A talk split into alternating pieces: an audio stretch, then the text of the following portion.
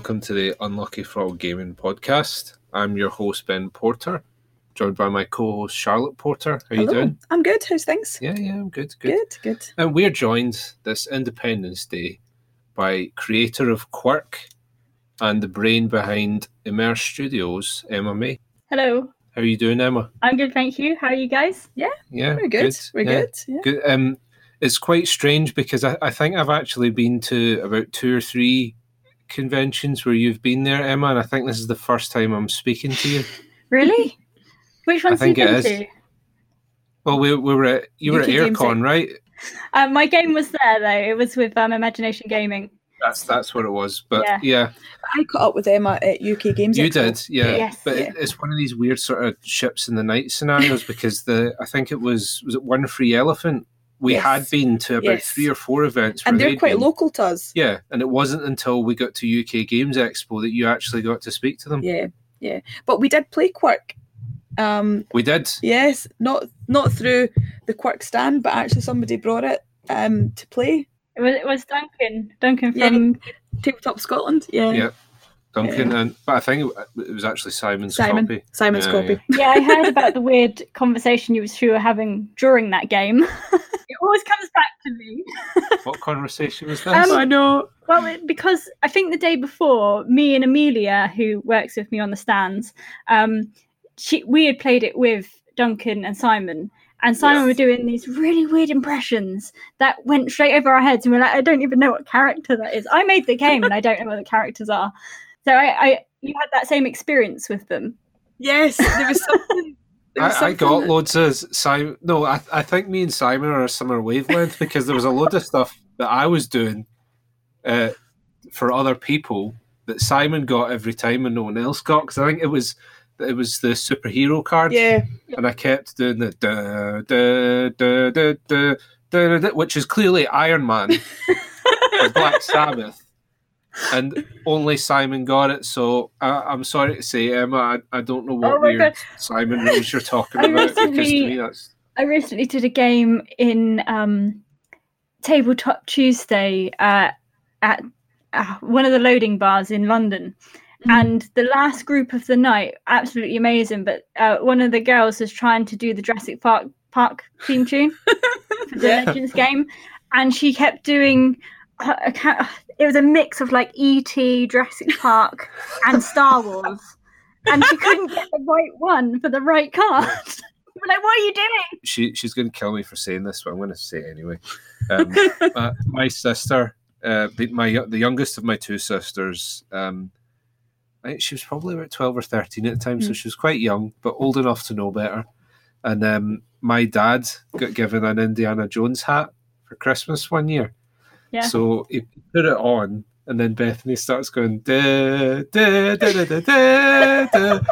and we we being the horrible sadistic siblings that we were, we, we let her keep going for a few bars before, before we let her know. realized it was the wrong movie. Oh. Yeah.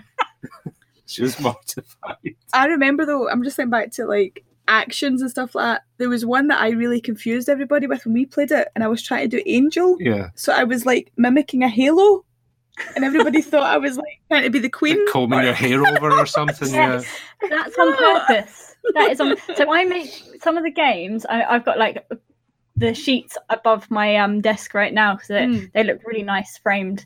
Um, but both Quirk and Quirk Legends have cards in them that are quite similar. So the actions that you do, and that, that is on purpose to kind of make you go, "Oh, is it that one or is it this other card? Yeah. Deliberately ambiguous. Yeah. Yeah, so we got like the T Rex and the dragon, which people confuse, and Angel and Princess. Yeah. Um, I think in the original game, the supermodel with the mime, because people do Vogue, and then some Oh, people yeah. think that's someone's miming. Although Yeah. the funniest card in the original is the wink card, especially when a, one guy winks to another guy. it's so awkward. Me, me and Josh wink at each other a lot. Used So that's, that's just that's just normal. It's part of the course for us. so you are feel, ha- feel at home with the original. Yeah. Yeah, we'd be right at home.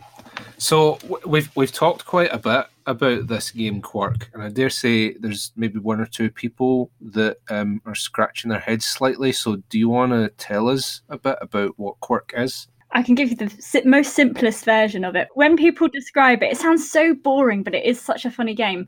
Um, it is Go Fish charades. Like that's the main core of the game because you're basically set collecting um, by asking, I, yeah, but that's quite a good explanation of it, actually. because Yeah. it's based on Go Fish. You're, you're really selling it here, Emma. I know, right? So, um, yeah, you have to instead of asking like you can't ask, do you have any wizards? You have to become a wizard. So obviously, people are making spells and or like the evil villain, you know, Yeah. um, and they're making it very expressive. Um, asking for these cards, and obviously, if they have it, they have to give you the cards. If not, then they pick up from the deck. Um, but there is obviously a difference to Go Fish that Quirk has, which is um, the tactic and defense cards and also skip cards. So it gives you that extra layer of fun um, where you you might be winning, but you might be winning in the beginning and not win in the end. So Yeah. that allows people to steal entire sets from you, or quirks as we call them. And the person, you- obviously, at the end of the game with the most quirks is the winner. Yeah. When, see, whenever we play games like that, I always get the skip turn stuff played Yeah. on me. So I'll I'll spend about ten minutes of a game just watching people. Watching So- people play. so when I did, um, I mean, it, it kind of grew from Quirk when I released Quirk Legends, but um, Mm. I wanted to do so, like because I had grown over about a year a, a core group of fans for Quirk.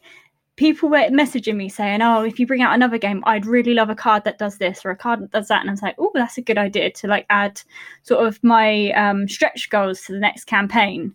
which I ended up just giving to people anyway because I really appreciate my fans and I think the amount of energy they put into Quirk and um, that you know just talk about it with other people. I just want to give them something special. So every time I do a Kickstarter campaign, I always do like limited edition um, packages and um, cards that I don't print for um, retail, or at least not at the moment because I don't have the money to do that. But Mm. one thing that came out of it was this mischief card idea where in the middle of the game, I kind of call it like a it's like adding exploding kittens slash Fluxx to quirk okay. you have these cards which act as events so you can you can you do the normal game you, you know you hand out the cards as normal and then you add these mischief cards in as if they were exploding kittens.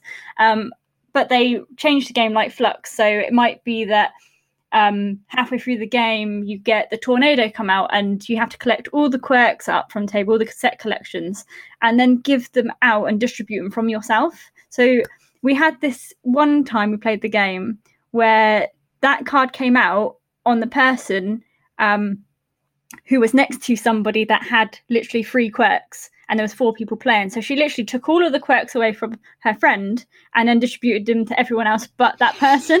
So it kind of worked against her. She was winning like really well. And then at the end of it we were all winning. So it, it just brings a new dynamic Yeah. which i really Yeah. love. Yeah, that's cool. So, like a lot of people in the tabletop industry, um, you, you've maybe not been here for a very long time. You know, like people, for instance, like Steve Jackson, who's I think been in tabletop since it pretty much. did they Forty start it they in the started tabletop didn't they Yeah, Yeah, we had yeah. him on the show. Yeah, Oh, we had that's him on recently. Yeah. yeah. But um, you know, the, the likes of ourselves, we we I, I came to or, or I came back to tabletop anyway in like my early to mid twenties. Yeah. But um, you you um, obviously have come to tabletop um over the last few years. So So I've been in it. Yeah, I've been in it for about twenty months. The funny thing is, is um, what Steve Jackson's partner is, uh, what's his name? Ian, um, Ian Livingstone, isn't it? Yeah. So I kind of know Ian Livingstone. Um, Oh, oh, you- you're talking bit. about the English Steve Jackson. ah, we're talking about the American Steve Jackson. Yeah. oh, is this there two? everyone. Yes, this There- is there what are causes two- a lot of confusion. There are two Steve Jacksons who have both been in tabletop since the 70s, Yep. You're educating And- me now. who have both been Yeah. who, who have both written um, fighting fantasy Yep. books as well. So the Steve really? Jackson we know, Yep. you may have heard of a little game called Munchkin. yes. That's what he made. And So did he also crea- make zombie dice? He did. He did. Yeah, he Yeah, did. 'cause That's I- I love that game. Steve Jackson. I haven't Yeah. played Munchkin, but I have watched it on tabletop. But the confusing thing was is that at one point Steve Jackson, the US Steve Jackson, was writing for the uh, fighting fantasy. Yeah, Oh, yeah. that it is With Steve cool. Jackson. yeah. No, not not with I him, but yeah. they, they have both written for Fighting Fantasy. Yeah. And the problem is that the original Fighting Fantasy books, as far as I'm aware, didn't make any distinction Diction. between the two. two. So they're both Steve Jackson, even though Oh. they were written by So two it'd be funny if they individuals. collabed because it would be like Steve Jackson and Steve Jackson wrote this book. And you're like, why didn't you just write once? Yep. Yeah, so I met. Um, it was really funny the way I met Ian because Uh-huh. I am like, whilst I'm in the board game industry, I guess. I mean, a little bit of my past from what you asked is that I did work in the tech industry beforehand, making products, um, and left that to start a business which I um, shut down, which my life coaching business is. Which is why, uh, if anyone follows me on Twitter, I have a very positive um, look on life or giving out these lessons or giving advice to people it's because i've got that sort of personal development background to me. Um, Sure. but i because i've got kind of like that kind of corporate side to me it's i know how kind of how to network with people. So when i started immerse studios i wasn't really in the tabletop industry or i didn't really know any game designers but i have a product idea and i want to take it to market. So my way of working is to look at who can I get connected with. Oh, Ian Livingstone's a big name, and maybe he could help me to, you know, get into this industry. Um, but I did the UK Games Expo with Quirk, and I gave him a game, and he gave me a copy of his book and signed it for me. So that's uh, my little story with him. That is a ballsy move. That- going like I want to get into the industry, so I'm going to go and talk to the biggest, most famous person in it. It's paid off. Yeah, it? That's awesome. Would, would it be my move? Hats off to you. Yeah, What I wanted to say as well is um, I've noticed recently you've been doing quite a bit of blogging. Yes. Um, that you've mentioned people asking you about things or approaching you with queries about being in the industry because you're coming from a, a sort of different background. How, how, how have you found that? a little bit overwhelming, to be honest. Yeah. Um, I am used to helping people, and before before games designers were coming to me, I was talking on the phone with entrepreneurs. So it's not kind of that too different, but I do kind of find when I'm helping other people, it helps me do two things. Um, one, it helps me to kind of clarify where I am, and secondly, it helps me to understand where everybody else is as well Yeah. um and that's like that's a good thing for me writing blogs because what i found out was all these games designers were coming to me and i'd have honest conversations with them and then they what they would say and what i could pick out in between like you know seven different conversations is that everybody's feeling the same way and nobody's talking about these emotional struggles that we're going through and just you know pulling our hair out going i don't know what to do next. Um and then watching like our uh, c- competition who are other people in the games uh, industry who might be quite close to us or like might be on like uh, social media and you're watching what they're doing and you're thinking how did they get there when i'm still here struggling? Um, but we've all got a different story and, and that's what i'm finding out is that i work differently to somebody else that's you know maybe doing really well on kickstarter because it's that's one of the things I see is that I run campaigns and I get about 77 to 140 backers on a campaign and just barely scrape by. Where you see someone else go and get 40,000 pounds and you go, how the hell did they do that? But then I look at my journey and go, but I'm doing really well in the market. How well are they doing in the market? Yeah. There's a big question mark over that. So our, there are different journeys um, and different ways we all tackle that same problem yeah. and it's just about understanding that and trying to help other people understand that because they might not have that level of connection with game designers because they're just starting their journey Yeah, yeah. Well, I suppose it's quite interesting because we've we've even found it ourselves. Is there's not a lot of uh, podcasts, tabletop based podcasts um, at the moment, and so sometimes you do feel like, well, are we are we bringing something that's different? Are we bringing a product that is of interest to people? Mhm. You know, and it's about finding the audience and knowing that there is an audience out there for you. It might be a very different audience to you know another competitor or whatever, but I say competitor. You know, friend. but um, you know, it's all about having that and being aware that you know, like you're saying, how like seeing other people and you sort of begin to compare yourself to them, but knowing actually, no, this is I am where I am today because of what we've done, and they are where they are today because of what they've Yeah, done. what what you're going to bring to the the table, be that as far as a game that you design or uh, a podcast or whatever, Mhm. it, it's because you everyone's different. Everyone is completely different Yeah, in in many ways, and so I, I- think that also translates to product, where products um, very often will have similarities, yeah, but uh, ultimately the there's a, a wealth of product, a wealth of content out there, and everything out there is as unique as the people that are producing it. Yeah. So yeah, definitely i think what you have to find and, and this is kind of the advice that yeah, and this is really coming from me and, and finding myself in this journey is that you do have to you have to know yourself and how you work and as much as i can give advice to other people a lot of the time i'm giving them advice from where i've come from and what i've done. Um, and i kind of feel at odds with giving that kind of advice because i know it's probably not the right advice to them but it's the only thing that i can give them from my perspective. But also then having to take the stance of okay maybe that isn't the right advice for them but can i give them advice that if that's not the right advice maybe this would be you know you just find where that fits for you and then follow that. Yeah. um and i know there's some other there's some de- designers that can get quite in their head about things and i certainly do myself um but it, it is learning and i have i think i've learned quite a lot because i've had quite a few hard lessons through developing my own game which i could probably talk to you about yeah. um but not in too much de- detail because it's still quite yeah, yeah. still raw. yeah uh well it's still because of the journey that i'm on i'm still on this journey so Sure. it's about not giving that the i mean what i'm about to do away before i've done it um but yeah definitely the stuff that i've been through has helped me to develop this understanding of what i need to be doing next Yeah. from my perspective obviously oh yeah, you can only ever speak from your own experience, can't you? And, Yeah. And the thing is, well, because we can only ever speak from our own experience, you can't entirely refute the experience of another Yeah. person because it's not your experience. It's, I mean, we, we can argue about ideas and conclusions that we reach on these experiences, but it's it's back to that thing we were saying before, wasn't it? That's that every person is unique. Every every person's experience is unique.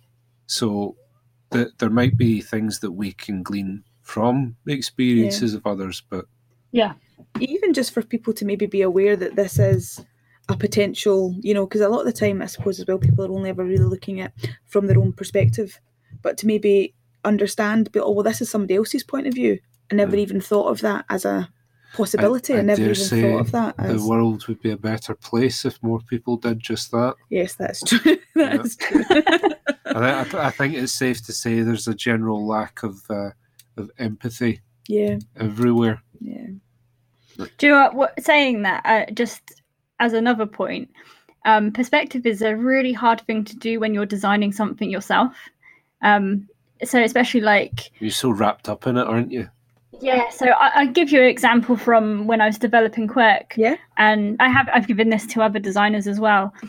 I designed Quirk with a set of characters in that I had in my previous game called Cards of Character, which I had developed in 2013. Um, so I kind of maybe have been in this industry a bit longer, but not really been in the industry. Um, but I had these cards, and one of the characters. And since you've played Quirk, you probably understand. Yeah. So um, I had a character called the censor card, and literally what you had to do was censor out one of your words. Okay. Um, and I thought it was a brilliant card. It was like my most favorite card. Mm. But what I found when I was playtesting is nobody understood it. right. Um, they'd hold it in their car, hold it in their hand, and then not want to play that or play it at the very end. And I, I kind of understood that at that point that people got confused by that, even though it made sense to me. And I had to cut that card out to make it a better game for other people. The other hard thing is obviously then taking that to reviewers and then have people reviewing something you put like five months of work into and put some of your own cash into and and you're moving along that journey and then someone completely destroys it or says you ha- or especially if you haven't done play testing and you haven't answered all of those questions you'll get something that you're not going to be very happy with or make might make you depressed because you haven't looked at every perspective that you possibly could have when you're putting something out there. But that's because it's so it means so much to you. Yeah. I, yeah, I was, I was just going to say that um, with regards to the, I, I'm glad you said that actually about the censor card as much as you were attached to it because I, th- I think a, a degree of consensus applies uh, when when it comes to taking feedback. And um, I, I did an interview earlier in the year with uh, with Frank West from City of Games Yeah. um, because he um, around that time the Dice Tower had released their review of the City of Kings, and uh, Tom Vasel was very critical of City of Kings. So um, I, I I brought it up in the conversation and I asked him how he responds to those sorts of reviews, and what he said was that he separates uh, feedback into two categories, where you've got um, general feedback, which Yep. would be something like um, we didn't understand the the sensor card and how that functioned because that that that's a, a general, general, criticism of the game whereas Yeah. you'll have personal feedback which would be something like i didn't like the texture of the cards Oh, I've had that before. yeah, Yeah. but I've had that from manufacturers actually. Really? Like, oh, your cards are so bad. Look how much they bend. i and they're like, it's probably 300 GSM. I'm like, no, it's 350 GSM. They like looked at me and walked away. I was like, okay. Yeah, but just what i'm saying about how the the, the personal feedback Yeah. a lot of time you can take that with a pinch of salt whereas general feedback as a designer is what you really need to be listening to And if I remember correctly, the one with um, City of King was the um, the colours, wasn't it? Somebody didn't like the colours. I, th- I think you'd said that, but Yeah. the, the thing with City of Kings was he, um, Tom Vasel kept comparing it to Yeah. Gloomhaven, Yeah, and it's, not, like it's it, it's a big fantasy game Yeah. with lots of components. That's where the similarities begin Yeah. and end because they're they're very different games. They Yeah. they set out to do very different things, and honestly, um, unpopular opinion, I don't think it was a very good review. That's okay. I, I think the other thing is that as you as you develop in this um, industry, you have to you have to learn to take that feedback and criticism. Yeah. Yeah, Um, I still find that very difficult. I had one come out recently, and and I I made my points with it, and my points did get listened to, and it, it did actually get taken down. But um, at the same time, it's so hard to read something where someone's being horrible about something you've created. Um, and it's, mm-hmm. and I, I've again given this advice to other designers that have experienced the same thing because what I do in that moment is I read it and I understand where they're coming from because some people don't like Quirk. And if I'm really honest, I probably wouldn't have wanted to bring out Quirk as one of my first games because I didn't believe it in a Go Fish concept at that time. Yeah. But it's when I put it into the market and I watched families interact with it, then I knew I had to put this out. Um, so it was like it was a changing in in that perspective, um, but also uh, knowing for myself. I, I should say to you, I have now sold two thousand games or over two thousand games in ten months. That happened. Well, I want to say it happened this week, but I, apparently when I did my stock check, it was two thousand one hundred and five. So I kind of uh, I went over it really ball a bit fast. yeah. Um, in a good way. but what I what I had to realize is that you know over two thousand people have brought my game, yeah, Yeah. and only one person has given a review like that. The only problem I have is when it comes out on a a bigger channel, um, and th- this channel wants to promote me, but this bad review comes out that I have to say, well, hang on a minute, because your audience that doesn't don't know who I am because I'm still quite small Yeah. might get a, a bad interpretation of it because it was given to the wrong reviewer who doesn't have the audience that I'm trying to attract. So that could essentially lose our sales. Um, and it is because of it was given to the wrong person. Um, and I, again, as you're doing product development, and it's something I know a lot about, is about targeting your ideal um, audience and not giving it to the people that are not your ideal audience and getting the wrong feedback. Well, one of the things that we make a point of doing as reviewers, now we've not actually reviewed that many things because No. when we do review stuff, we want to make sure that we're, if we are having to be quite critical, we want to give them something to think about and not just berate it. We want to make sure that we're giving something that's well, constructive. yeah. You, you, you is there's I had a I was involved in a little bit of a um, conversation that Rodney Smith had about this Mm. recently, where he he'd said, and it's a valid point that ultimately, even if the reviewer is trying to be as objective as they possibly can, every review, by definition of what it is, is subjective. Yeah. Yep. You, you, can't get away from Yeah. that because it, it, it comes down to opinion. We're not robots. Yeah.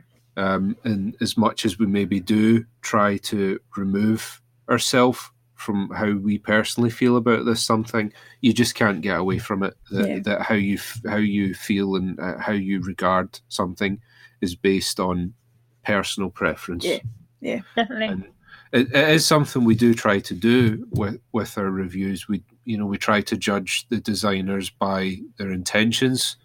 So if it's not necessarily a game we would grab off the shelf, it, it, you know we think about who the target audience Yeah. for this would be, and how successful we think the designer has been in hitting their goal, and then we'll maybe talk a wee bit about Yeah. how we feel about it.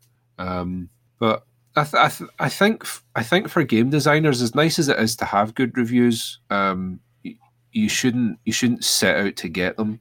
No. It's like um, Oh no, it always makes me nervous every time someone reviews my game. I always open it and I'm sweating and I'm like shaking, like, oh my god, what's it gonna say? Yeah. yeah. Yeah. Um, but I, I think because it's it's like um, you know people talk about films being Oscar bait, Yeah. And it's like you you know you you watch certain films and it's like a lot of them are a lot of bollocks to be honest, but there's like cer- certain tropes and things that they include where right away you're like oh they've definitely made this to try and uh, Yeah. appeal to the academy Yeah. and uh,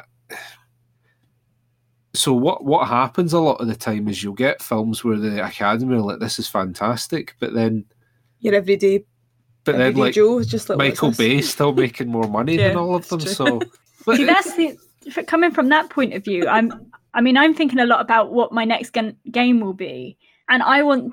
I mean, Immerse Studios is supposed to be a virtual reality studio, um, which is what I inten- intended my company to be.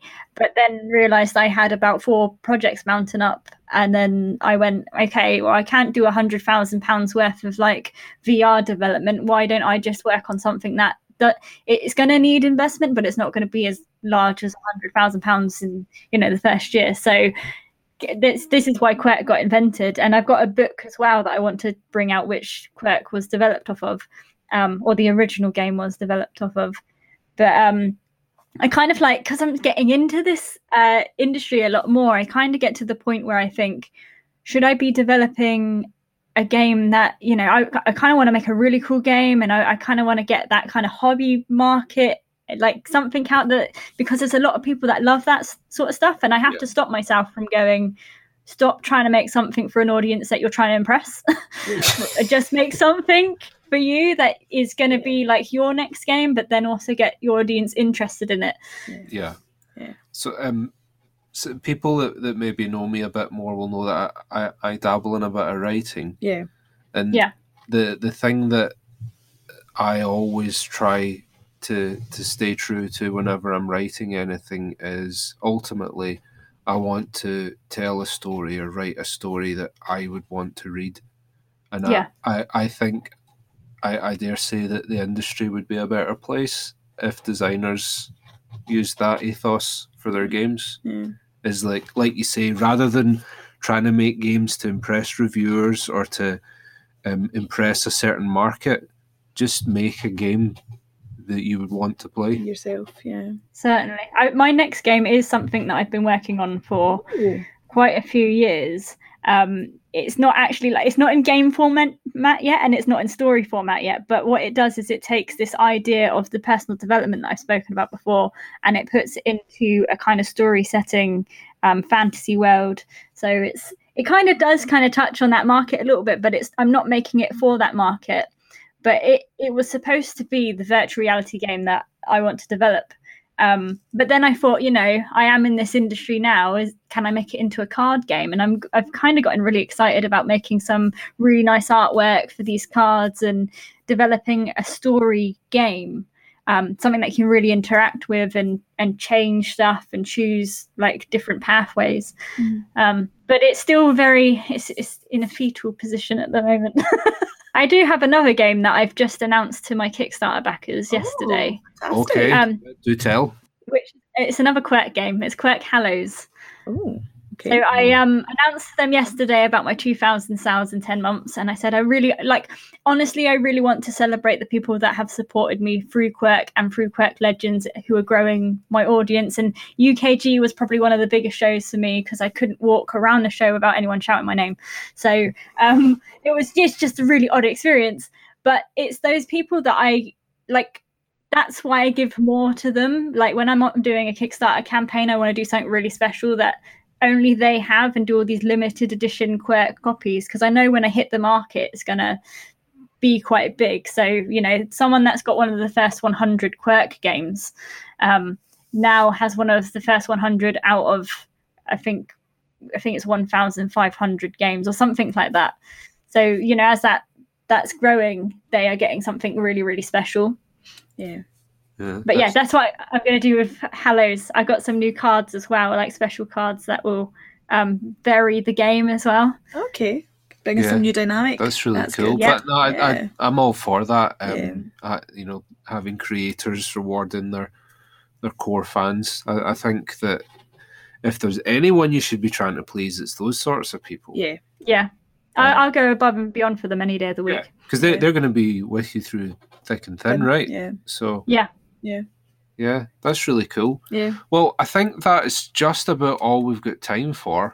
Um, could probably talk forever. with yeah. I, I've really enjoyed this Yeah. conversation. You Yeah. know yeah, me too. Yeah.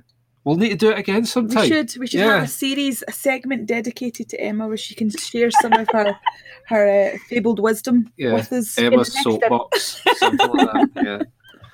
Um, Emma, thank you very much for coming on the show. Oh, thank you for having me. And for all of our listeners, wherever you are, thank you for joining us. And we'll see you next time. Thanks. Bye. Hi guys, it's uh, Josh from the Unlucky Frog Gaming Podcast here. Thanks for listening to us, and now be sure to follow us on Facebook and Twitter. Just search for the Unlucky Frog Gaming. Uh, you can also show your support for Unlucky Frog through Patreon. Be sure to check out our website www.unluckyfrog.com to find out more. Was that so hard?